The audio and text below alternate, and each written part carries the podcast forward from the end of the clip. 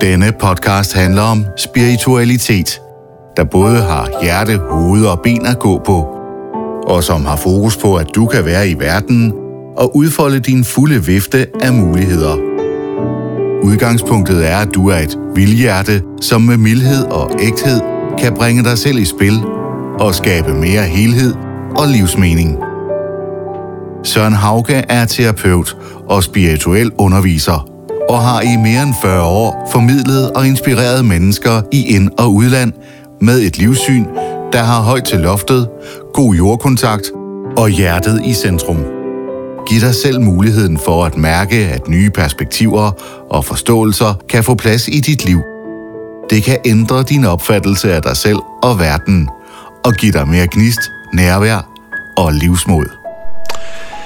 Mit navn er Søren Hauge, og hjertelig velkommen til min podcast her i anden episode. Mit arbejde til daglig er, at jeg er soulflow-terapeut, spirituel underviser og forfatter til en længere række bøger. Og øh, jeg har arbejdet fuldtids i det spirituelle felt siden 1982. Jeg har en øh, uddannelse som magister i idehistorie og filosofi bag mig, men det er ikke noget, jeg har brugt professionelt, men mere til at skabe mig en øh, forståelsesmæssig platform øh, i den etablerede verden, så man har noget at relatere til. Den her podcast er en opdagelsesrejse. Og øh, jeg vil komme til at interviewe andre, men her i de første afsnit, der vil jeg især lægge et fundament øh, af noget af det, jeg synes er fuldstændig afgørende. Så jeg vil invitere dig til at have en, skal vi sige, beginners mind, altså se med friskhed på de ting, som, øh, som jeg vil dele med dig. Og øh, det primære, jeg vil lægge vægten på, det er baseret på erfaring. Øh, podcasten hedder Vildhjerte, spiritualitet, der vil noget. Og det er selvfølgelig fordi, at hovedvægten ligger på, det er noget, der skal bevæge, det er noget, der skal påvirke, det er noget, der skal kunne inspirere, og nogle gange provokere til, at vi flytter os. At du flytter dig, men også at jeg flytter mig i den her proces. Så vil der komme ind imellem noget i godsøjne teori, eller jeg skal kommer selvfølgelig til at referere til øh, andre virkelig kloge mennesker, som har sagt noget, jeg synes, der er værd at fremhæve. Men det væsentlige for mig er ikke at bevise noget, men det er at bevæge. Det er at flytte. Det handler for mig om erfaring og om at blive berørt. Øh, det skal sige dig noget. Og øh, titlen på den her episode er Det vildhjerte, som du er. Derfor er det min øh, spændende opgave at øh, give dig en fornemmelse af, hvordan du er et vildhjerte i din kerne, og at du og jeg og alle andre mennesker i virkeligheden kun kan leve det gode liv, hvis vi udfolder os som de vildhjerter, vi er. Så min opfordring er at have en indstilling som en venligt nysgerrig. Jeg taler til dig som en ven, Øh, jeg deler erfaringer og observationer, og så opfordrer jeg til en eventyrlyst. Så lad os følges ad. Og enighed er ikke altid formålet. Det, der kendetegner et godt venskab, det er, at man godt kan være uenige, men man respekterer hinanden, og man lytter. Man, øh, man er på opdagelse. Øh, og hvis man møder noget, der piger eller udfordrer, så er det jo i virkeligheden godt. Så min påstand er altså, du er et vildhjerte. Så hvad mener jeg egentlig med det, når jeg siger det? Jeg mener, du er ikke født tam, du er født vild. Det er jo egentlig meget lige til at sige det på den måde, men vild betyder ikke crazy, uforudsigelig, eller humørsyg, eller primitiv, eller eksplosiv eller for den sags skyld partygal eller voldelig. Vild i min optik betyder dybest set fri. Så man kunne også sige, at du er et frihjerte, eller et fri hjerte. Det er bare ikke altid, at livet folder sig sådan ud, at det er det, der virker mest indlysende. Jeg skældner imellem vildskab og vildhed.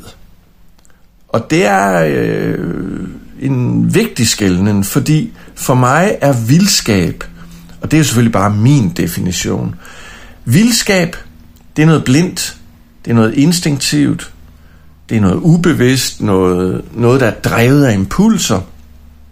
Så man kan sige, vildskab, det er der faktisk rigtig meget af i verden. Der er rigtig mange ting, der går græsat. Der er rigtig mange ting, som er alt for instinktstyret, eller voldsomt, eller pludseligt på en destruktiv måde. Vildhed derimod, i min optik, det er noget skabende. Det er noget opbyggende. Det er en væren. Altså det er en egenskab ved det at være. Øhm, man kan næsten høre ordet vildhed.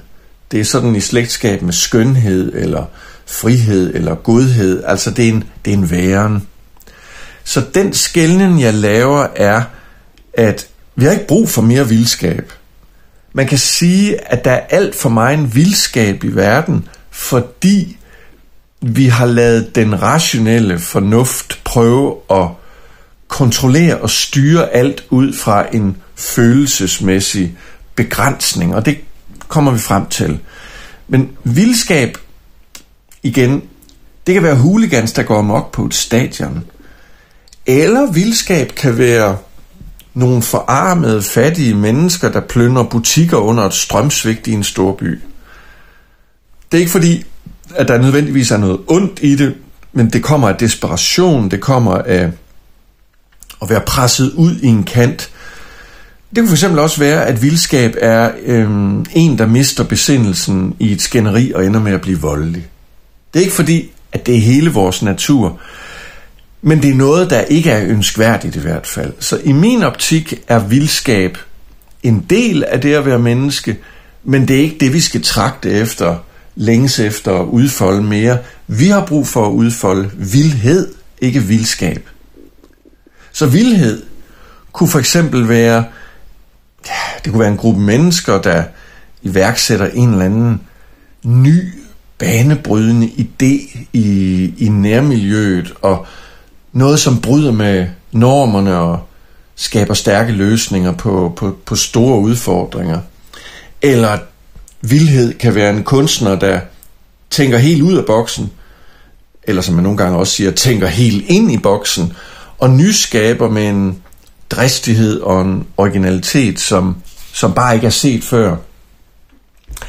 Eller vildhed kunne være et familiemedlem, der bryder familiens fordomme og skaber forsoning med en udstødt i familien, og lige præcist gør det, som får de fleste til at sige, ej, det kan man da ikke altså bryder ud af pænheden og gør noget nødvendigt i menneskelig henseende, men som overskrider etablerede normer. I det her tilfælde kunne det være familiens selvopfattelse af, hvordan vi gør det i vores familie.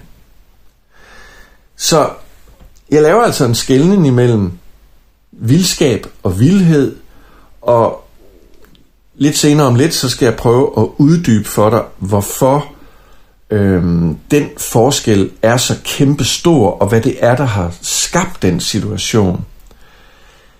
Men jeg kunne godt tænke mig at forsøge at give mit bud på, hvad dit vildhjerte især er kendetegnet ved. Øhm, og det er jo selvfølgelig en slags definition, der kommer nu. Der er ligesom tre aspekter, jeg godt vil betone, og de hænger, de hænger indbyrdes sammen. Øhm, så det jeg vil først og fremmest sige, det er, at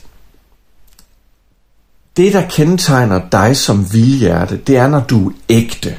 Så din ægthed er vigtig. Og hvad betyder ægthed? Ja, der findes et meget, meget fancy og meget udbredt ord, autenticitet, øh, som i virkeligheden betyder det samme som at være ægte. Så det er det, jeg mener. Jeg mener, at når du er ægte, så udviser du troværdighed. Først og fremmest troværdighed over for dig selv, men det smitter selvfølgelig også af på, at du er troværdig over for andre. Din ægthed har at gøre med noget naturligt. Og det er noget, der, der har soliditet, det er noget, der er grundfæstet i dig, det er noget, der lever inden i dig, og det har med din kraft at gøre. Din ægthed er din kraft, der kommer til udtryk i, at du står solidt i dig selv. Det kan godt være, at du ikke føler, at du står solidt i dig selv, men så siger jeg, når du og jeg oplever at stå solidt i os selv, så er vi i kontakt med vores ægthed. Og den ægthed, den kommer til udtryk i en værdighed, fordi vi værdiger os selv. Vi giver os selv værdifuldhed. Og det er for mig at se den saft og kraft, et vildhjerte skal vokse i. Det er den, øh, det er den muld, den grobund, som øh, øh, vores vildhjerte natur øh, vokser fra. Det er først og fremmest at stå i vores ægthed. Og jeg er fuldstændig klar over, at øh, det er nemt at sige, men hvordan gør man så det? Og lige nu, der vil jeg egentlig mest bare betone, at det er en karaktertræk ved det at være vildhjerte, at du er ægte. Det er selvfølgelig en rejse at blive ægte, fordi vi lever i meget forstillelse, vi lever i meget falskhed, vi lever i meget maskespil, men du ved godt, hvad jeg taler om, når jeg siger, at der er ligesom en kerne, der er mere det, du er, end alle de tilpasninger, som omgivelserne prøver øh, at påvirke dig i retning af. Så ægtheden er basen for dig som vildhjerte. Jo mere man står i sin ægthed, i sin troværdighed, i sin naturlighed, jo mere begynder hjertet at udfolde den der mildhed, som er meget speciel ved, ved hjertets natur. Og hvad er hjertet for noget? Ja, det er et godt spørgsmål. Må, måske kan man sige, at det, der kendetegner vores hjerte, mere end noget andet i første omgang, det er, at det er noget, der åbner sig. Det er noget, der, der er imødekommende, som er venligt stemt. Vi kan selvfølgelig sagtens begynde at sige, at hjertet har med kærlighed at gøre, men det er et kæmpestort ord at putte i munden. Så måske kunne vi egentlig bare sige, at mm, hjertet er den venlige åbenhed, som rækker ud i verden, eller som inkluderer verden, og som er modtagelig for godhed. Og det er ikke noget svært og vanskeligt, jeg snakker om her. Det er simpelthen noget spontant, vi alle sammen rummer. Så det er ikke noget, vi skal gøre noget for at opnå. Det er noget, der er i os. Ligesom ægtheden er, så at sige, basen eller fundamentet i vores indre natur, så er mildheden, så at sige, hjertet eller midten i vores øh, naturlige væren. Og så kommer det tredje element, og det er så det, jeg kalder vildheden. Det vildheden i vores øh, vildhjerte natur, det er den der insisteren på at være frit skabende, på at være kreativ, på at følge sine originale impulser øhm, og være tro imod det. Det er ligesom at være i den frie strøm, der hvor man kommer ud over kanterne og oplever, at der er noget indeni, der insisterer. Så man kan på en måde sige, at vildheden, det er, når der er flow. Ikke bare flow sådan i, i fysisk forstand, men, men, men det flow, der handler om, at der er noget, der indeni insisterer på at komme til udtryk, og som har en originalitet, en, en, øh, en nyskabende karakter, som, som ikke kopierer, som ikke efterligner, men som forholder sig til, altså direkte til det, der er i en given situation. Så på den måde kan man så sige, at det jeg vil hævde, det er, at din og min vildhjerte natur, det er først og fremmest, at du hviler i din naturlige ægthed, der hvor din værdighed og værdifuldhed er. Derfra, at der folder sig en mildhed ud i dit væsen, som er en imødekommenhed over for verden, en venlig stemthed. Og endelig, at, at det så modnes i en, en vildhed, som er kreativ, som er hitte på som, som er finurlig, som er original øh, i det liv, du nu lever, der hvor du er. So far, so good. Men øh, vildheden, den er i meget, meget høj grad en mangelvare.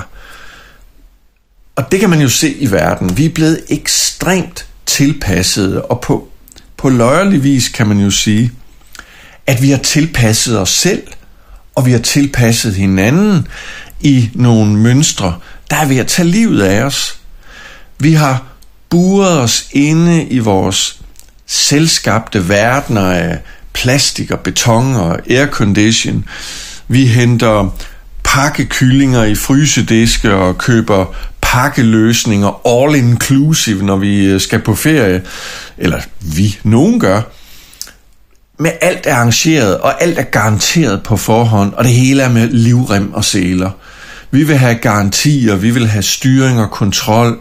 Det hele er vel tilrettelagt, og vi bliver sure, hvis vi skal vente for længe i en kø, fordi vi regner med og forventer, at tingene de skal være lige nøjagtigt, sådan som vi har forestillet os det på forhånd. Vi lever liv, hvor vi følger brugsanvisninger og overholder relevanter i lange baner. Vi øh, tilbringer uanede mængder af tid med hovedet nede i små håndholdte billedskærme, som vi kalder mobiltelefoner. Øh, vi fjerner smerte og ubehag med små hvide piller, fordi der skal være styr på tilværelsen. Og vi bor i små firkanter, som vi kalder hjem. Øhm, og nogle af os med små velklippede, lige så firkantede græsplæner, som selve hjemmet i virkeligheden er. Det hele det er fuldstændig styret. Vi har konventioner, traditioner, regler og normer i ukendelighed.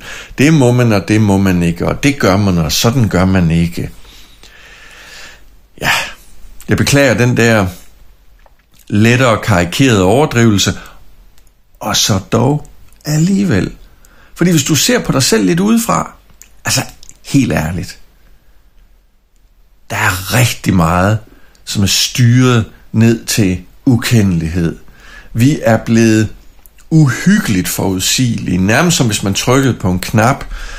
Vi har en, en ofte skræmmende distance til andre mennesker, især dem, som vi ikke rigtig synes, vi kender, dem, der er anderledes derude, hvilket jo er et meget, meget tydeligt tegn på, at vi har en forandringsforskrækkelse. En forbløffende mangel på evne til at mærke os selv, og derfor også en manglende evne til at mærke andre mennesker, og da især, hvis de afviger fra normen eller er forskellige fra os selv. Og hvad har vi gjort med naturen? Jamen, naturen er blevet noget derude. Det er blevet noget, som gerne skal være under kontrol, og som har været i stigende kontrol de sidste århundreder. Og vi har etableret en voldsom tiltro til tekniske foranstaltninger, og bliver stærkt urolig, hvis strømmen går. Det er jo et meget godt eksempel på det. Strømmen går, der er fuldstændig panik. Øh, hvorfor fungerer tingene ikke? Vi den der kontrolfixering er voldsom.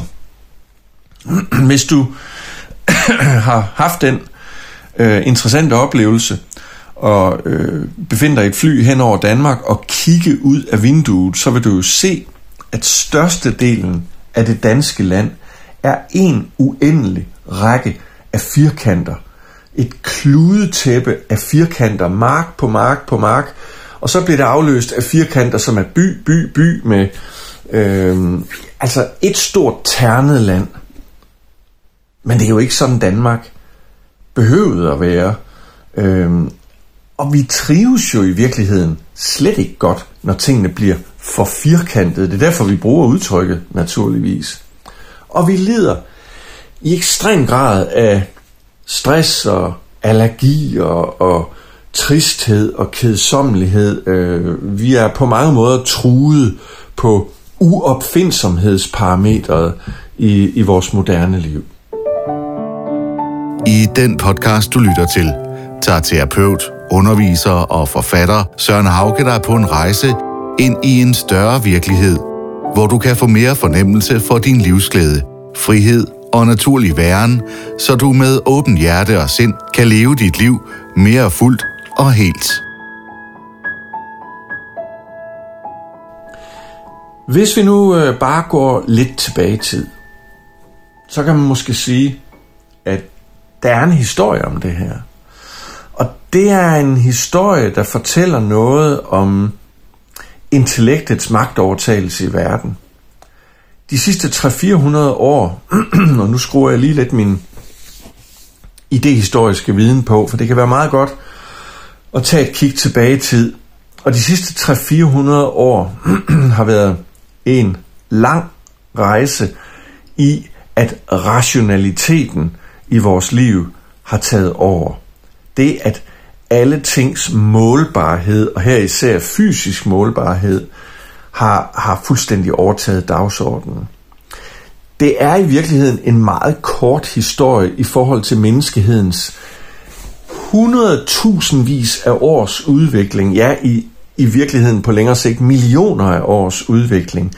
Hvis du prøver et øjeblik at tænke på det tidligste mekaniske ur, det blev øh, etableret eller skabt omkring 1400-tallet. Det er måske 500 år plus siden, at det første mekaniske ur blev skabt. Og det er ikke mere end i 1903, at den første flyvemaskine lykkedes at lette fra jorden bare 5, eller 50 meter, tror jeg det var, øh, med brødrene Wright. Det er 120 år siden. Det er vanvittigt kort tid. 50 meter lettede det her første lille rudimentære fly. De første primitive computere, de blev bygget for under 80 år siden. For under 80 år siden. Vi kan gøre det endnu værre. iPhone og Android smartphones, de blev offentliggjort i 2007 og 2008 gennem Apple og Google. Det er bare for 16-17 år siden. Det er jo fuldstændig crazy. I 2022 kom kunstig intelligens på alles læber i verden gennem ChatGPT, og den tekniske udvikling har i øjeblikket en vildt rasende hastighed. Se, hvad er det en historie om? Det er en historie om det praktiske intellekt, der går fuldstændig bananas. Det hele tager på en måde sin begyndelse med industrialiseringen, som så fører over til, at den tekniske effektivitet, den sætter igennem i verden, og nu har vi så en IT-styret verden med en overvældende effektivitet, der nærmest hypnotiserer os. Vi bliver tryllebindet af intellektet og dets praktiske effektivitet. Så vi tror på mange måder i dag, eller noget af os tror, at det analytiske og videnskabeligt orienterede intellekt, det er ligesom det, der har skabt alting. Det er livets herre i en vis forstand.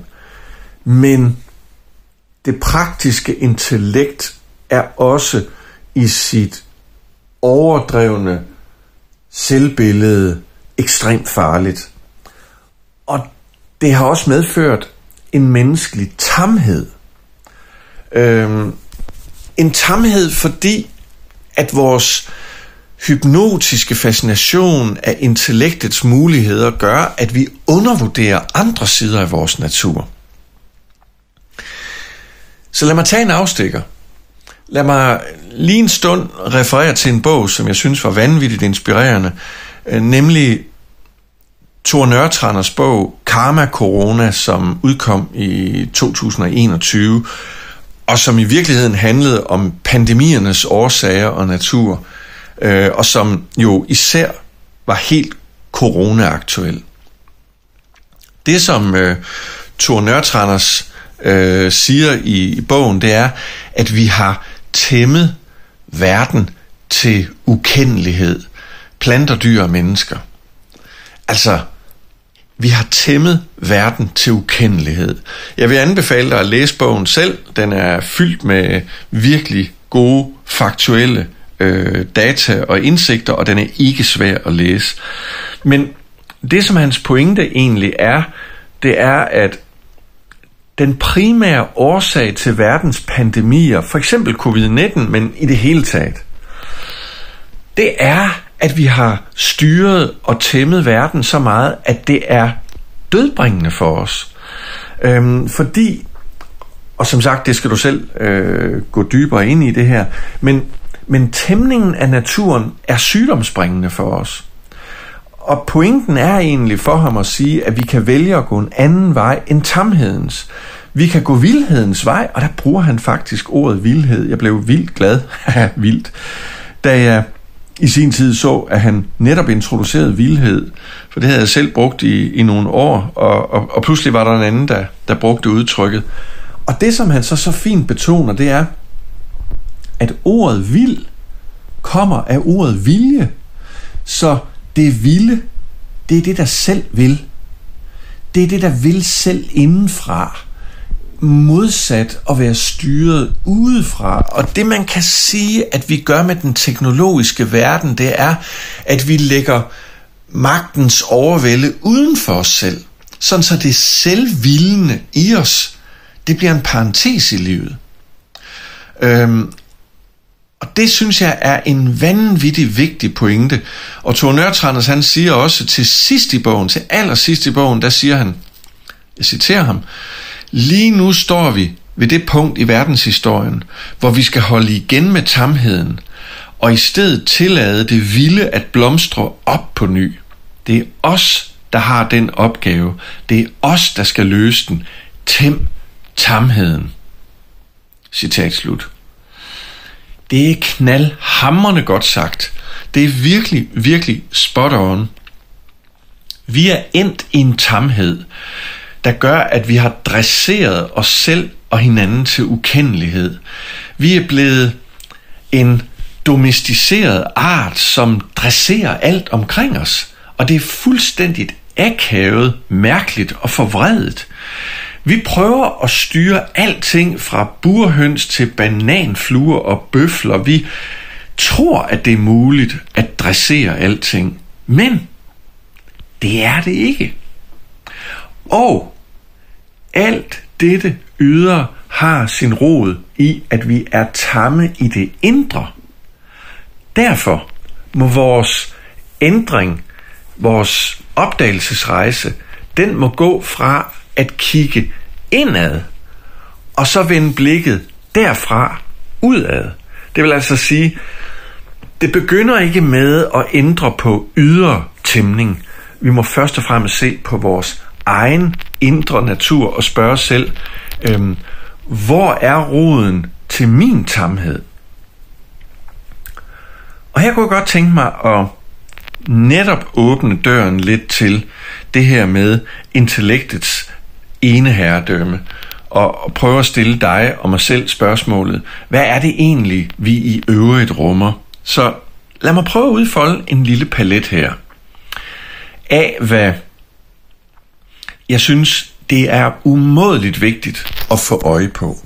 Så hvis nu vi starter med selve intellektet eller tankesindet, og ligesom siger, okay, nummer uno, vi har tankesindet. Hvad er det, tankesindet er god til? Jo, tankesindet er god til at analysere.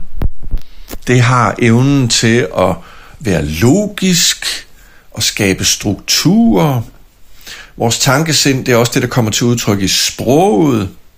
Vi kan udtrykke os, vi kan forstå ting, det giver udsyn og præcision. Altså vi kan virkelig gå i detaljer med vores tankesind.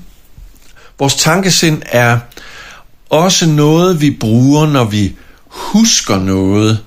Erindringen er også forbundet med tankesindet, og forventningen er forbundet med tankesindet. Så rigtig meget af vores tankesind er noget med at tappe på erindringens lager og bygge forventningens forestillinger op inden i os. Det vil altså sige fortid og fremtid. Så tankesindet er enormt stærkt som et redskab, men det, det har sin primære øh, tyngd, sit primære tyngdepunkt i noget, der er sket, og noget, som vi er på vej hen imod og frygter eller håber vil ske, så det er ikke særlig meget i nuet. Men tankesindet, okay, det er et af elementerne i det at være menneske. Hvad har vi ellers? Jo, må jeg introducere følelseslivet. Følelseslivet er en helt anden dimension i os. Følelseslivet er alt det, som har med vores stemninger at gøre.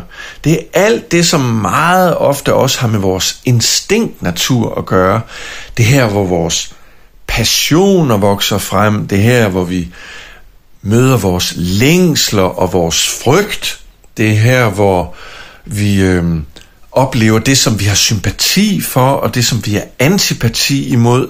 En kæmpemæssig verden, følelseslivet, som jo i virkeligheden på mange måder bestemmer, hvad tankesindet vælger at beskæftige sig med. Men følelseslivet i sig selv er en helt anden verden. Og den undervurderer vi, fordi vi ofte lægger vægten på selve tankesindet, og ikke ser, at det er følelseslivet, der har den styrende faktor i det. Og det er en kæmpe verden, der åbner sig der. Men det stopper ikke med følelseslivet. Hvad har vi mere? Hvad med viljen?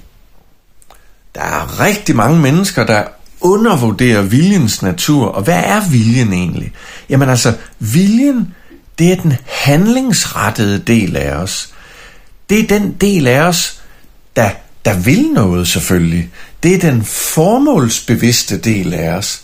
Det er den del af os, hvor beslutsomheden ligger. Det er noget, der handler om styrke og dynamik og aktivitet. Og viljen er også undervurderet, fordi hvor meget fokus har vi egentlig på, øh, hvordan hvor vi har en sund tilgang til vores vilje. Øh, men, men viljen er det, der skaber forandringer, fordi vi må ville noget, før at det udmyndter sig i handling. Så jeg vil foreslå viljen som det tredje element i vores grundnatur. Så nu har vi altså tre komponenter, sådan groft sagt. Tankesindet, følelseslivet og viljesnaturen. Så vil jeg gerne introducere et fjerde element. Fantasien. Og hvad er fantasien? Jamen, øhm, du vil måske hæve det, jamen fantasien, den har, den har da også med, jamen den har med tankesindet at gøre, ja, men den har også med følelseslivet at gøre, ja. Men fantasien i sig selv er vores forestillingsevne fyldt med spontanitet, fyldt med poesi og finurlighed og eventyrlighed og fantasien er sælsom og umiddelbar og overraskende, og den har sit eget liv. Den giver anledning til alle mulige former for skævheder, som ikke hører ind under sådan det traditionelle tankesind, og som heller ikke bare er det rene følelseselement. Så fantasien er en meget righoldig verden i sig selv, som er stærkt undervurderet i det intellektkontrollerede moderne øh, univers, vi befinder os i. Så det vil jeg foreslå som en fjerde komponent. Og så vil jeg gerne introducere den fjerde, eller den femte og sidste del af, af den her femklang, jeg nu øh, øh, vil betone øh, for dig. Øh, og det er intuitionen. Intuitionen, som er en dybere klarhed i os. Øh, en evne, vi har, som er voldsomt undervurderet. Som er forbundet med en dyb forbundethed med verden. En evne, som er forbundet med en sansning af helhed. En oplevelse af en større verden og en større væren, uden at intellektet nødvendigvis for, kan forklare, hvad det er, der foregår. Det intuitive i os er også noget meget øjeblikkeligt, en pludselig viden, som er svær at forklare. En pludselig oplevelse af noget, som ligesom vælger ind i os. Og den der dybe intuitive evne, vi har, er også noget, der åbner op for en, en medværen og en medfølelse med andre i verden. Øh, en kæmpemæssig verden er intuitionen, Og lige nu vil jeg egentlig bare fremhæve den her lille buket for dig, for at sige, det er altså fem elementer. Jeg kunne jo sagtens nævne det fra nogle andre vinkler, men lige nu, lad os bare tage det som fem elementer. Og hvis nu vi leger med det, så kan vi sige, at det er ligesom håndens fem fingre. Vi, bry, vi, vi, vi behøver i virkeligheden alle fem fingre, for at hånden er fuldgyldig. Og hvis jeg så må lege lidt med det, altså vi har tankesindet, følelseslivet, viljesnaturen, fantasien og intuitionen. Så kan man så sige, der er en talemåde, der hedder, når man rækker fanden en lillefinger, så tager han hele hånden. Og det kan man på en måde sige, er det, som er sket, at intellektet i en vis forstand er lillefingeren, og det intellekt, det er gået fuldstændig bananas i de sidste århundreder i verden. Der er ikke noget i vejen med lillefingeren. Der er ikke noget i vejen med intellektet. Det har bare taget overhånd. Vi må satse på hele hånden som en fuldgyldig tilgang til livet. og det synes jeg er helt afgørende i dag, at vi tør tage det afsæt, at vi vil et andet sted hen end kun det rene intellekts vej. Og det er jo så her, hvor jeg så vil genvende tilbage til vores vildhjerte natur. For hvad er det så i virkeligheden, vi står overfor, når det handler om at følge vores vildhjerte? Ja, det kunne vi se på på den måde, at vi kunne spørge os, hvad kunne så være tegnet på, at vildhjertet i dit, dit og mit liv blomstrer? Der kunne jeg godt tænke mig at anlægge et øh, lidt specielt perspektiv med to græske ord. Nemlig, at tegn på vildhjertets blomstring, det er, at vi bevæger os fra kronos til kairos. I det gamle Grækenland, der talte man om kronos som tidens herre.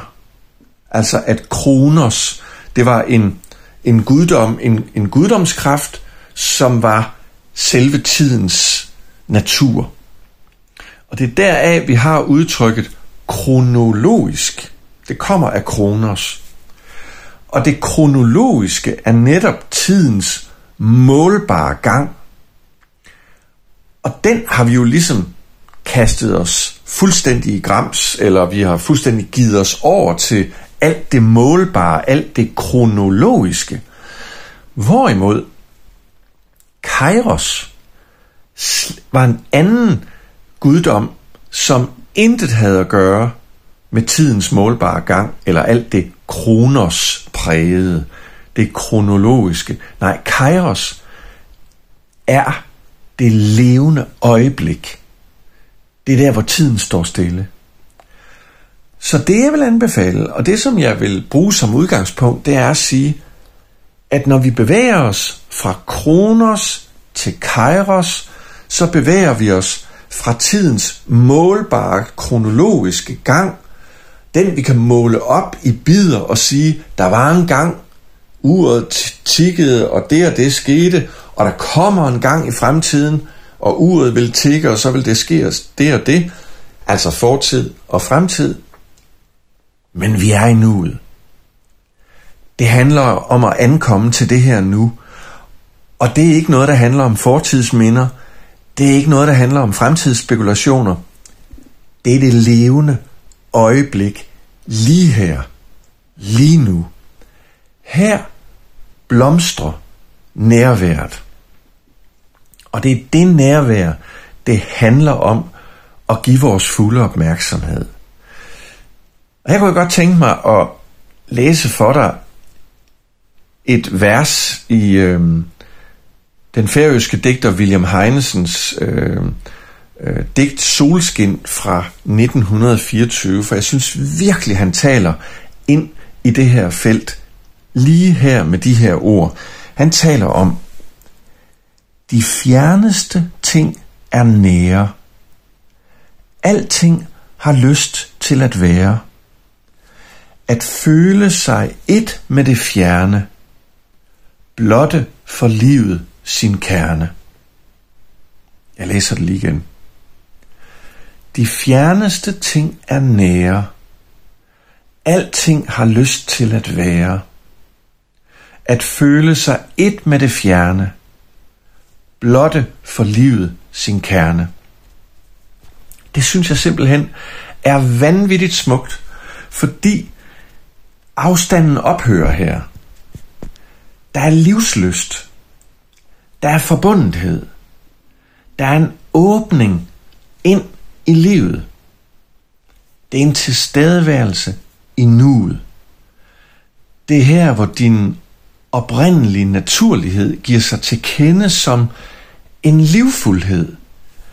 Det er et ja til livet. Det er et ja til den energifyldte kasten sig ud i det, som er. Det er, det er en livsbekræftelse. Og der er der en forankring i at være, og i det åbne øjeblik, der er der uskyld.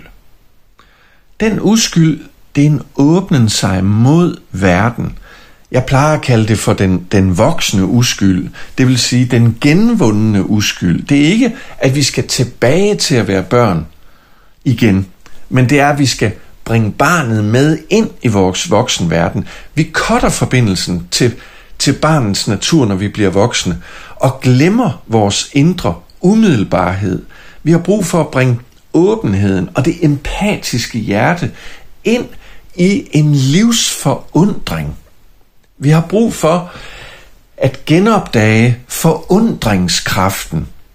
Ikke fornærmelseskraften og øh, kraften, som der er rigeligt af i verden, men forundringskraften.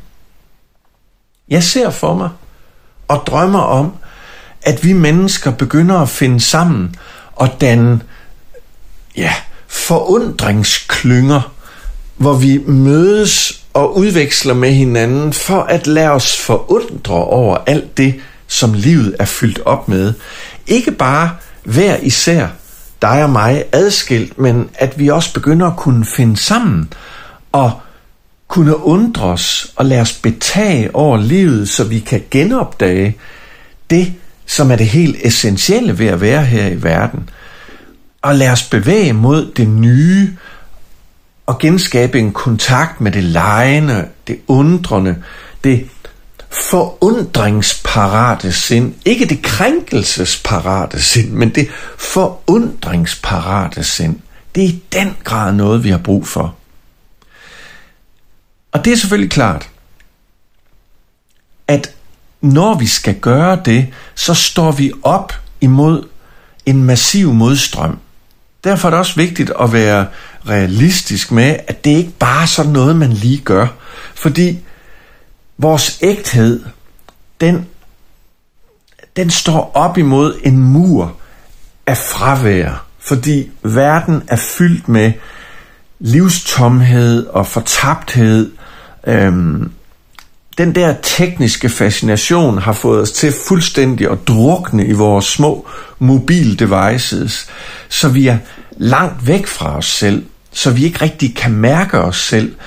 Og det er i virkeligheden et nej til os selv, og dybest set også et nej til verden. Så vi er op imod et fravær, som vores ægthed skal øh, finde en vej igennem og forholde sig til. Og på samme måde kan man også sige, at vores milde hjertenatur er op imod en kulde i verden. En kulde i det nære og det fjerne, som er en livsdistance. Mennesker, der er stærkt isoleret fra hinanden. Vi har aldrig været så afskåret fra hinanden, som vi er i verden i dag, til trods for, at vi i den grad hænger sammen og er gensidigt forbundne og slet ikke kan undvære hinanden. Så er der enormt meget lukken af i verden det er vi jo også op imod. Og den vildhed, som det hele handler om, at være i det skabende flow, at være umiddelbart til stede med vores insisteren på at være originale øh, og nyskabende, det står op imod en mur af tamhed. En mur af ligegyldighed og meningsløshed, som jo også påvirker, og en uoverskuelighed over en verden, der løber amok. Så det er jo en oplevelse af, at tingene ikke betyder noget, at alt flow stopper, og at der bare er dræn i stedet for. Så det er jo massivt. Så det er det, vi har at gøre med. Det er den udfordring, som du og jeg står med. Og det er så derfor, at jeg så i virkeligheden vil sige, at vildheden, det er verdens håb. Det er derfor, at min podcast også hedder Vildhjerte, fordi det er for mig at se verdens håb, at vi alle sammen er vildhjerter. Vi skal bare minde hinanden om det. Vi skal opdage det ved og begynde at mærke, hvad vi egentlig er gjort af. Og når vi begynder at mærke det, så begynder vi også at finde sammen på nye måder. Så overalt i det nære og det fjerne, der er vildheden det vand, som må gøde livets muld. Vi har i den grad brug for at slippe vildheden fri af tamhedens betonsiloer. Vildheden, det er det håb, der er for en verden, som er ved at blive kvalt i tamhed og kulde og fravær. Så derfor har vi brug for rewilding, hvilket for mig er, at vi genforvilder os i en vis forstand. Altså at vi, vi finder ud af, at vi må fare vild for at genopdage, at vi kan finde vejen i verden. Det lyder jo selvfølgelig som en paradoks, og er det på en måde også. Men det er dybest set en rewilding, en genforvildelse, at vi opdager, at vi indeni kan slippe os selv frie. At vi kan genopdage den naturlighed, som vi fødes med. Og bringe den ind i vores voksenliv. Og det er noget, som skal påvirke alt i det nære liv, vi lever, men det er også noget, der skal påvirke vores institutioner.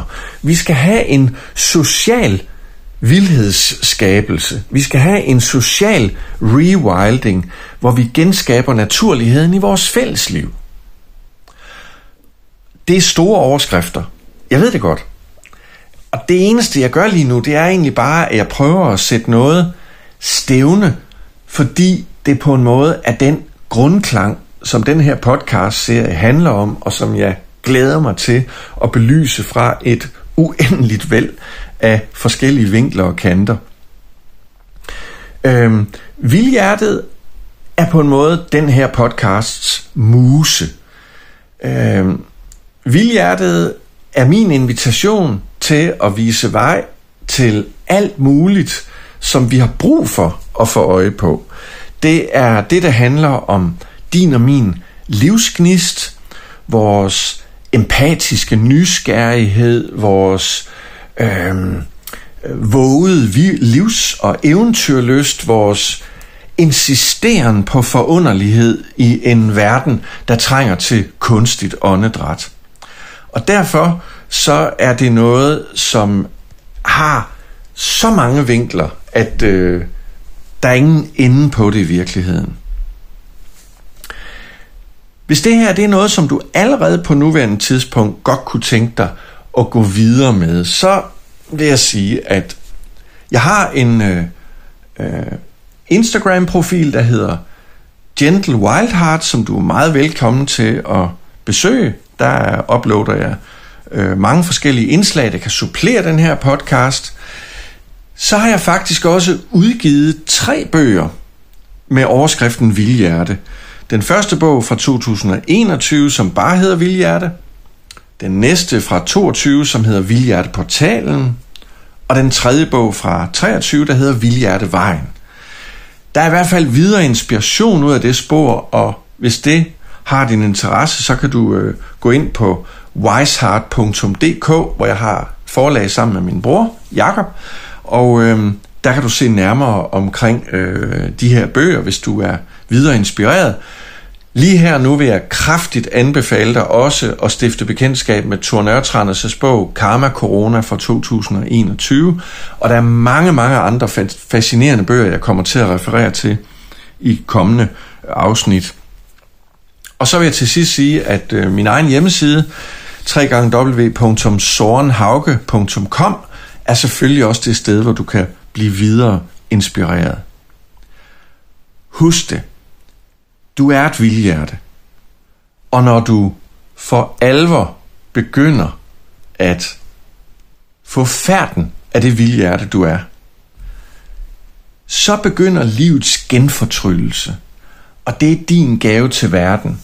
At livets magi på ny kan begynde at gøre verden grøn, indeni og udenpå. Det er her, og det er nu. Tak fordi du lyttede.